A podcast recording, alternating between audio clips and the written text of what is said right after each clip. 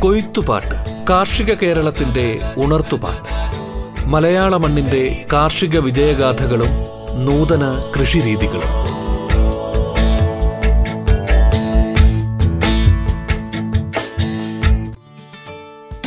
മാന്യ ശ്രോതാക്കൾക്ക് നമസ്കാരം. കൃഷി കേവലം ഒരു തൊഴിൽ എന്നതിനും അപ്പുറം ഒരു ജീവിതശൈലിയും സംസ്കാരവുമാണ് നമ്മുടെ കാർഷിക രീതികളും കൃഷി സംബന്ധമായ അറിവുകളും മികച്ച കർഷകരുടെ അനുഭവങ്ങളും നവീന കൃഷി രീതികളും എല്ലാം പങ്കുവയ്ക്കുന്ന റേഡിയോ കേരളയുടെ പരിപാടിയാണ് കൊയ്ത്തുപാട്ട്.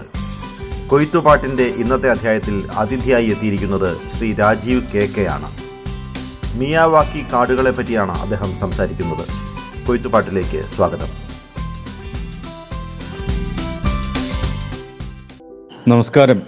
റേഡിയോ കേരള പ്രേക്ഷകർക്ക് എന്റെ നമസ്കാരം. ഞാൻ രാജീവ് ഇന്ന് നമ്മൾ ഇവിടെ സംസാരിക്കാൻ പോകുന്ന വിഷയം മിയോവാക്കി കാടുകളെ കുറിച്ചിട്ടും അതിന്റെ ആവശ്യകതയും പരിപാലനവും നിർമ്മാണത്തെക്കുറിച്ചിട്ടുള്ള എന്റെ പരിമിതമായിട്ടുള്ള അറിവുകൾ നിങ്ങളുമായിട്ട് ഷെയർ ചെയ്യുക എന്നുള്ളതാണ്.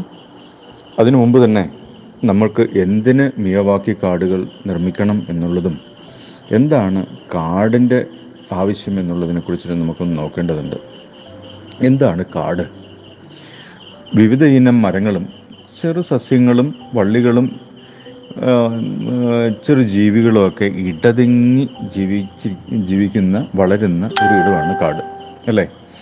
ഭൂ ഏതാണ്ട് ഭൂപ്രതലത്തിന്റെ ഒൻപത് പോയിന്റ് നാല് ശതമാനം സ്ഥലം നമ്മുടെ കാടുകൾ ഒക്കുപ്പൈ ചെയ്യുന്നുണ്ട്.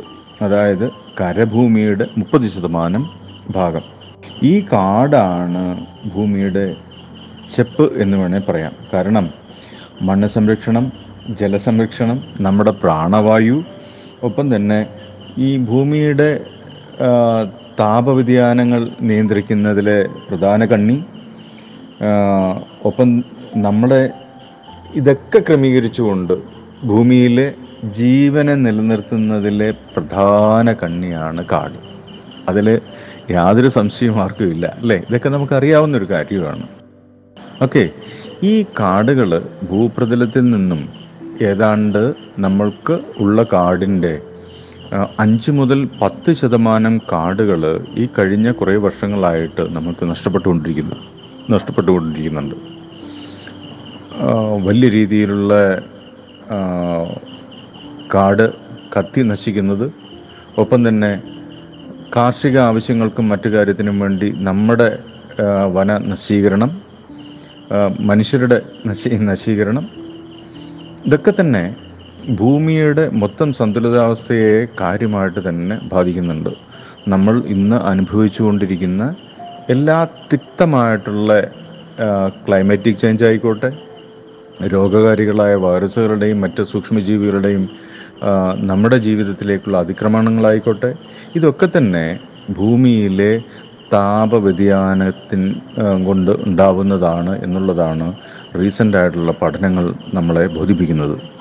കാരണം നമ്മൾ പ്രകൃതിയുമായിട്ട് എത്ര ഇഴുകിച്ചേർന്ന് ജീവിക്കുന്നുവോ അവിടെയൊക്കെ തന്നെ പ്രകൃതി നമ്മൾക്ക് വളരെ സംരക്ഷണം ജീവിക്കാനുള്ള എല്ലാ രീതിയിലുള്ള സംരക്ഷണങ്ങൾ നമുക്ക് നൽകുകയും പ്രകൃതിക്ക് വിരുദ്ധമായിക്കൊണ്ട് ഉണ്ടാവുന്ന വ്യാവസായിക വൻ വ്യാവസായികമായിട്ടുള്ള കടന്നുകയറ്റങ്ങൾ പ്രകൃതിയിലേക്കുള്ള കടന്നുകയറ്റങ്ങളും ഒപ്പം തന്നെ വൻ കാർഷിക ആവശ്യങ്ങൾക്ക് കാർഷിക വ്യാവസായിക ആവശ്യങ്ങൾക്ക് വേണ്ടിയിട്ടുള്ള വൻ വനനശീകരണങ്ങളൊക്കെ തന്നെ നമ്മളെ വലിയ രീതിയിലുള്ള കാലാവസ്ഥാ വ്യതിയാനങ്ങൾക്കും ഒപ്പം തന്നെ അതുമൂലമുണ്ടാകുന്ന വലിയ രോഗങ്ങൾക്കും കെടുതികളിലേക്കൊക്കെ നമ്മളെ എത്തിക്കാറുണ്ട്.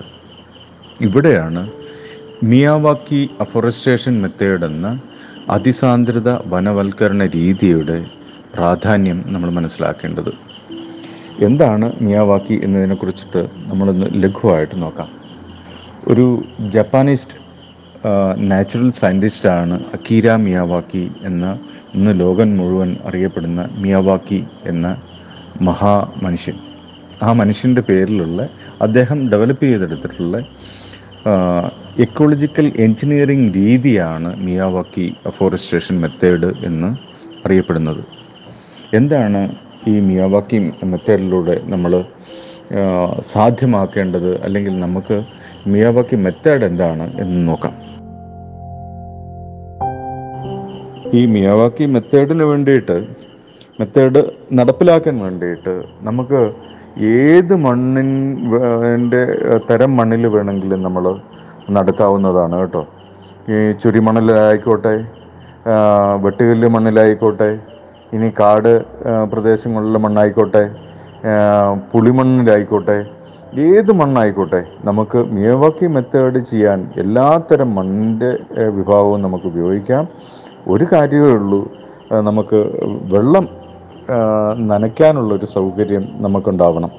വെള്ളം നനച്ച് ആ ചെടികളെ വെച്ച ചെടികളെ സംരക്ഷിക്കാനുള്ള ഒരു സൗകര്യം നമുക്കുണ്ടാവണം. ഒരു രണ്ട് മൂന്ന് വർഷത്തിന് നമ്മളവരെ നല്ലവണ്ണം ഒരു കുഞ്ഞുങ്ങളെ എങ്ങനെയാണോ നമ്മൾ ഇൻക്യുബേറ്ററിലിട്ട് വളർത്തുന്നത് അത്തരം ഒരു ശ്രദ്ധ നമുക്ക് ആ ചെടികളോട് നട്ട ചെടികളോട് വളരെ അത്യാവശ്യമാണ്. അതിനുശേഷം നമുക്ക് യാതൊരുവിധ ഇടപെടലുകളും നമുക്കവിടെ ആവശ്യമില്ല. അത് വളരെ നല്ല രീതിയിൽ വളരും. വളരെ രീതിയിൽ നമ്മൾ ഇതുവരെ ചെയ്തിട്ടുള്ള ഞങ്ങൾ ഇതുവരെ ചെയ്തിട്ടുള്ള കേരള ജൈവ സംരക്ഷണ സമിതി എന്നൊരു എൻ ജി ഒയുടെ സെക്രട്ടറി കൂടിയാണ് ഞാൻ. അപ്പോൾ ഞങ്ങൾ ചെയ്തിട്ടുള്ള ഏതാണ്ട് പത്ത് പതിനഞ്ച് മിയാവാക്കി ഫോറസ്റ്റ് ചെറിയ ചെറിയ പച്ചത്തുരുത്തുകൾ ചെയ്യാനുള്ള അവസരം ഉണ്ടായിട്ടുണ്ട്. അതൊക്കെ തന്നെ വളരെ വളരെ നല്ല റിസൾട്ടാണ് ഇതുവരെ ഉണ്ടാക്കി തന്നിട്ടുള്ളത്. ഒരു ഒരു നെഗറ്റീവ് എന്ന് പറയാൻ നമുക്ക് തീരെയില്ല. കാരണം ഇതൊക്കെ തന്നെ സ്കൂളുകളുടെ കുഞ്ഞു സ്കൂളുകളുടെ മുറ്റത്തും ഒപ്പം തന്നെ ചെറിയ വീടുകളുടെ മുറ്റത്തും പുറകുവശത്തുമൊക്കെയാണ് നമ്മൾ ചെയ്യാനുള്ള അവസരം ഉണ്ടാക്കിയിട്ടുള്ളത്. അതിലൊക്കെ തന്നെ ഒരു വർഷം കൊണ്ട് ഇരുപതടിയും ഇരുപത്തഞ്ചടിയും മുപ്പതടി വരെ വളർന്ന മരങ്ങൾ വരെയുണ്ട്. അപ്പോൾ ഒരു അഭൂതപൂർവമായിട്ടുള്ള വളർച്ച നമുക്ക് ഉണ്ടാക്കിയെടുക്കാൻ സാധിക്കുന്നത് ഇതിൽ നമ്മൾ കാടിന്റെ മണ്ണിനെ കാടിന്റെ മണ്ണിൻ ജീവാംശമുള്ള ആ മണ്ണിനെ നമ്മൾ പുനർനിർമ്മിച്ച് കൊണ്ട് അവിടെ നടുന്ന ഒരു രീതി യിലെ സക്സസ് ആണ്. ശരിക്കും ഈ മിയവാക്കിയുടെ സക്സസ് എന്ന് പറയുന്നത്. ആ മിയവാക്കിയിലെ പിറ്റിന്റെ നിർമ്മാണം എങ്ങനെ എന്നുള്ളതിനെ കുറിച്ചിട്ട് നമുക്ക് ഒന്ന് നോക്കാം. മിയവാക്കി നമുക്ക് ഏറ്റവും കുറഞ്ഞ സ്ഥലത്തും എത്ര ഏക്കർ വേണേലും നമുക്ക് ചെയ്യാം കേട്ടോ. നമുക്ക് ഒരു ഒരു എം സ്ക്വയർ സ്ഥലത്ത് എന്തൊക്കെയാണ് ആവശ്യം?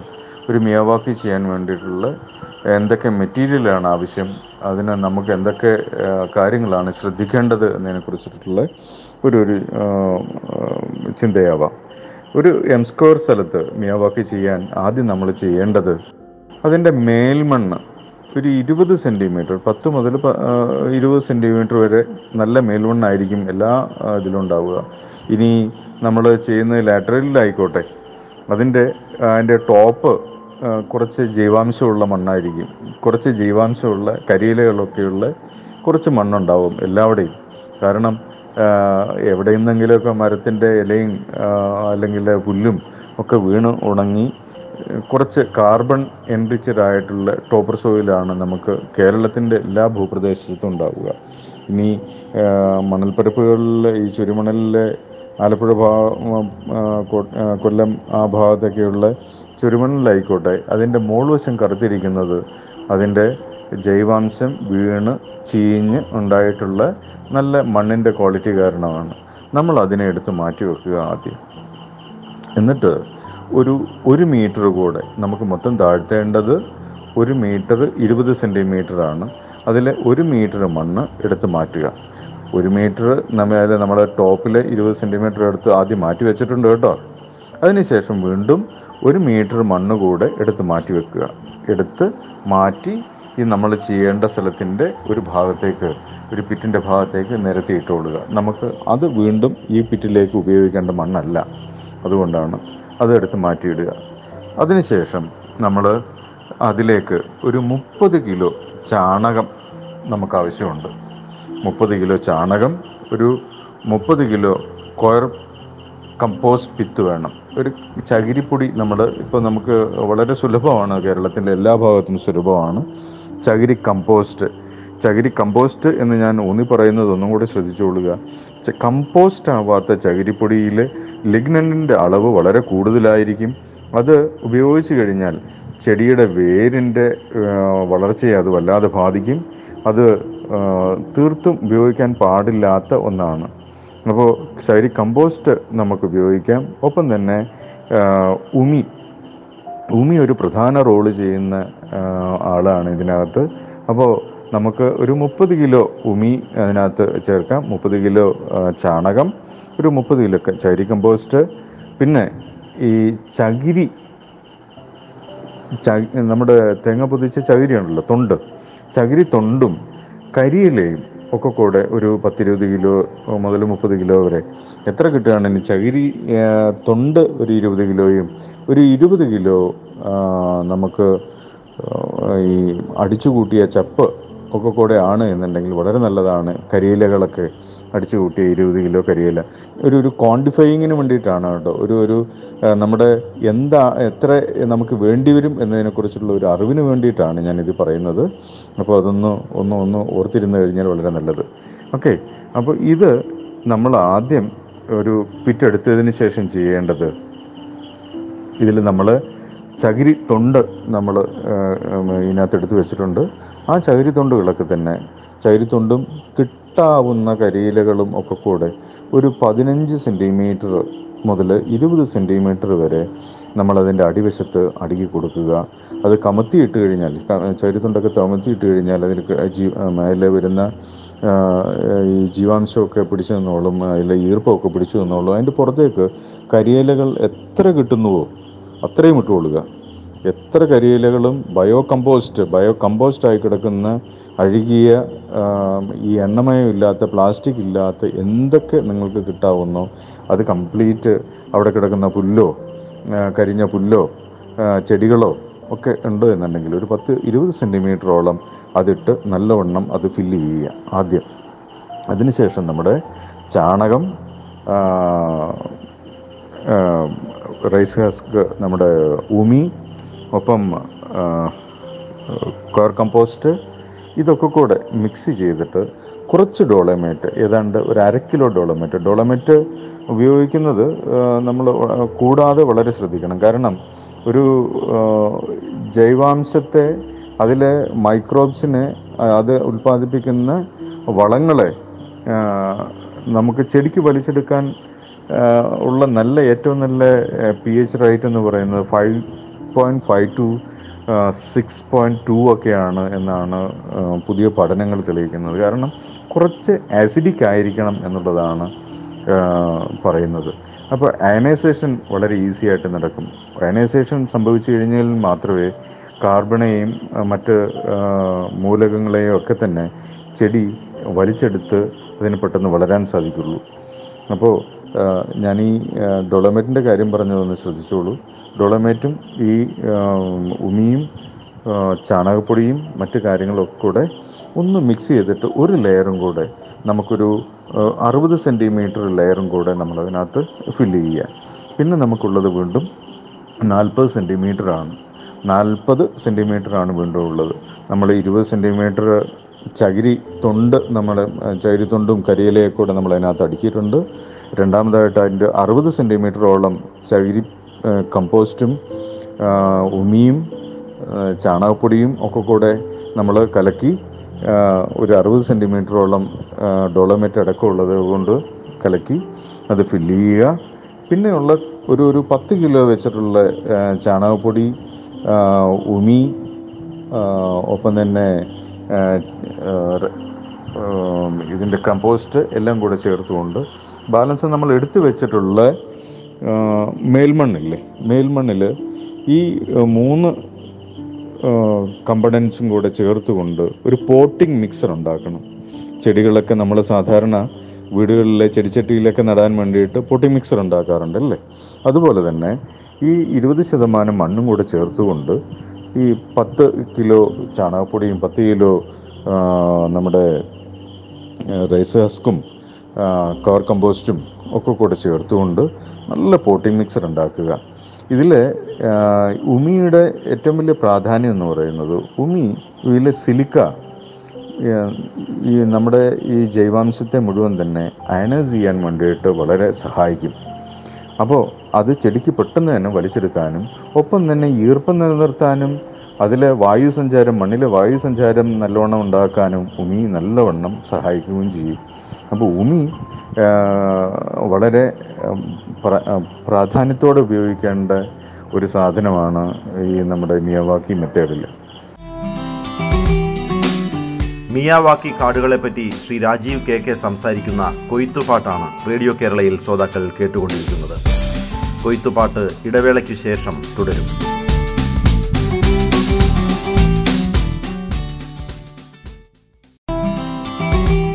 തുടർന്നു കേൾക്കാം കൊയ്ത്തുപാട്ട്. മിയാവാക്കി കാടുകളെപ്പറ്റി ശ്രീ രാജീവ് കെ കെ സംസാരിക്കുന്ന കൊയ്ത്തുപാട്ടാണ് റേഡിയോ കേരളയിൽ ശ്രോതാക്കൾ കേട്ടുകൊണ്ടിരിക്കുന്നത്.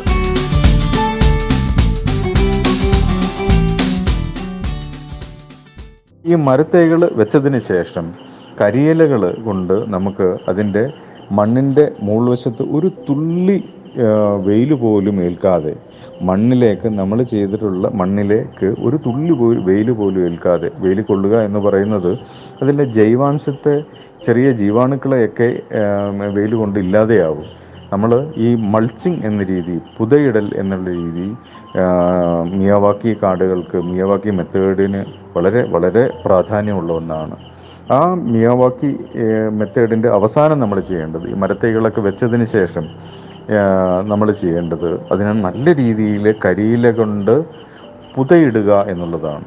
ഏതാണ്ട് ഒരു ഒരു പത്ത് സെന്റിമീറ്റർ കനത്തിൽ നല്ല രീതിയിൽ ഒരു പുതയിട്ട് കഴിഞ്ഞാൽ അതിലേക്ക് നമുക്ക് ചെയ്യേണ്ട ഒരു പ്രാഥമിക ഇതെന്ന് പറയുന്നത് പറ്റുകയാണെങ്കിൽ ജീവാമൃതം ചാണകവും ഗോമൂത്രവും ശർക്കരയും പഴങ്ങളും ഒക്കെ കൂടെ നമ്മുടെ പെട്ടെന്ന് പുളിക്കാൻ വേണ്ടിയിട്ടാണ് നമ്മൾ അതിനകത്ത് ജീവാമൃതത്തിൽ ഈ പളയന്തോടൻ പഴം ഒരു കുറച്ച് ഞെരടി ചേർക്കുകയാണെങ്കിൽ പെട്ടെന്ന് പുളിച്ച് കിട്ടാറുണ്ട് നമുക്ക്. ഫെർമെന്റേഷൻ വളരെ ഈസി ആവാറുണ്ട്.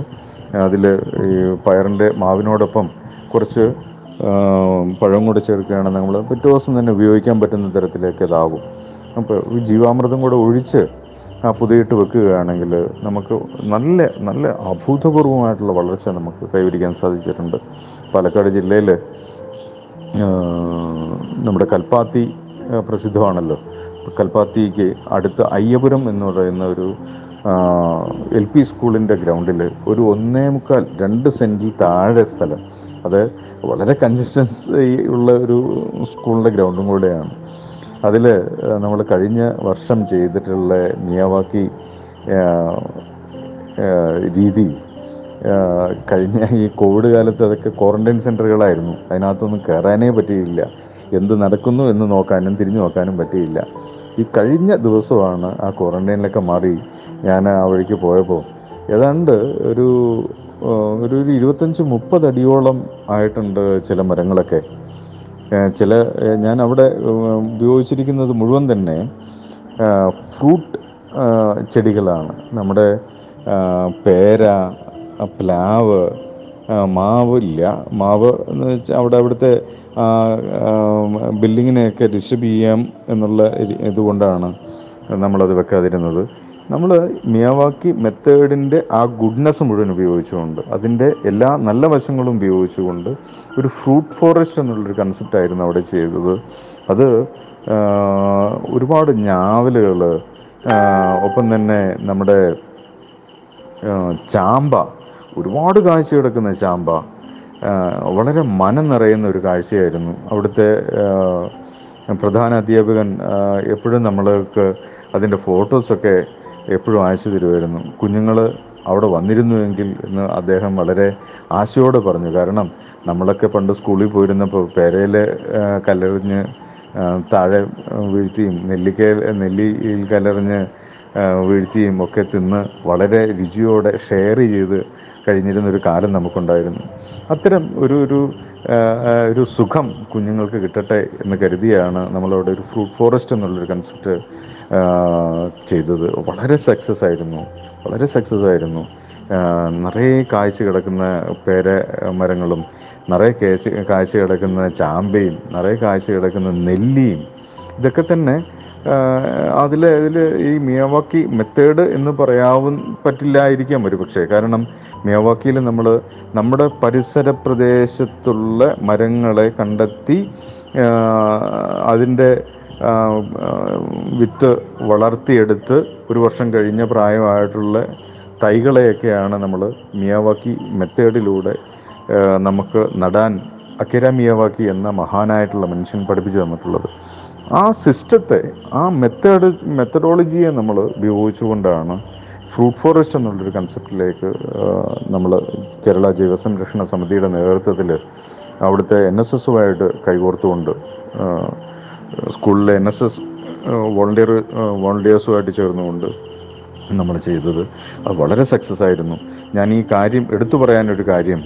നമ്മുടെ ചെറിയ ചെറിയ ഈ സ്കൂൾ മുറ്റങ്ങളിലും എല്ലാ സ്കൂൾ മുറ്റങ്ങളിലും ഒപ്പം തന്നെ യുടെ ഓഫീസിന്റെ മുറ്റങ്ങളിലും ഒക്കെ തന്നെ ഇത്തരം ചെറിയ പച്ചത്തുരുത്തുകൾ ഉണ്ടാക്കിയെടുക്കുന്നതായിരിക്കും നമ്മുടെ ഈ സോഷ്യൽ ഫോറസ്റ്റിങ്ങിന് വേണ്ടിയിട്ട് വർഷം ചെലവാക്കുന്ന കോടിക്കണക്കിന് രൂപയും ഒപ്പം തന്നെ അതിന്റെ ഈ ജൂൺ അഞ്ചെന്ന് പറയുന്ന ഒരു ദിവസം നമ്മുടെ കേരളത്തിലേക്ക് എത്തുന്ന കോടിക്കണക്കിന് പ്ലാസ്റ്റിക് കവറുകളുടെ മാലിന്യവും ഒപ്പം തന്നെ ഈ വെറുതെ കാണിച്ചു കൂട്ടുന്ന നമ്മുടെ വർഷങ്ങളായിട്ട് വെറുതെ കാണിച്ചു കൂട്ടുന്ന ഈ വെറുതെ എന്താ പറയുക ഒരു ഒരു ഒരു നേരം പോക്ക് ഒരു പാഴ്പണിയായിട്ട് നമ്മൾ വർഷങ്ങളായിട്ട് ചെയ്തുകൊണ്ടിരിക്കുകയാണ്.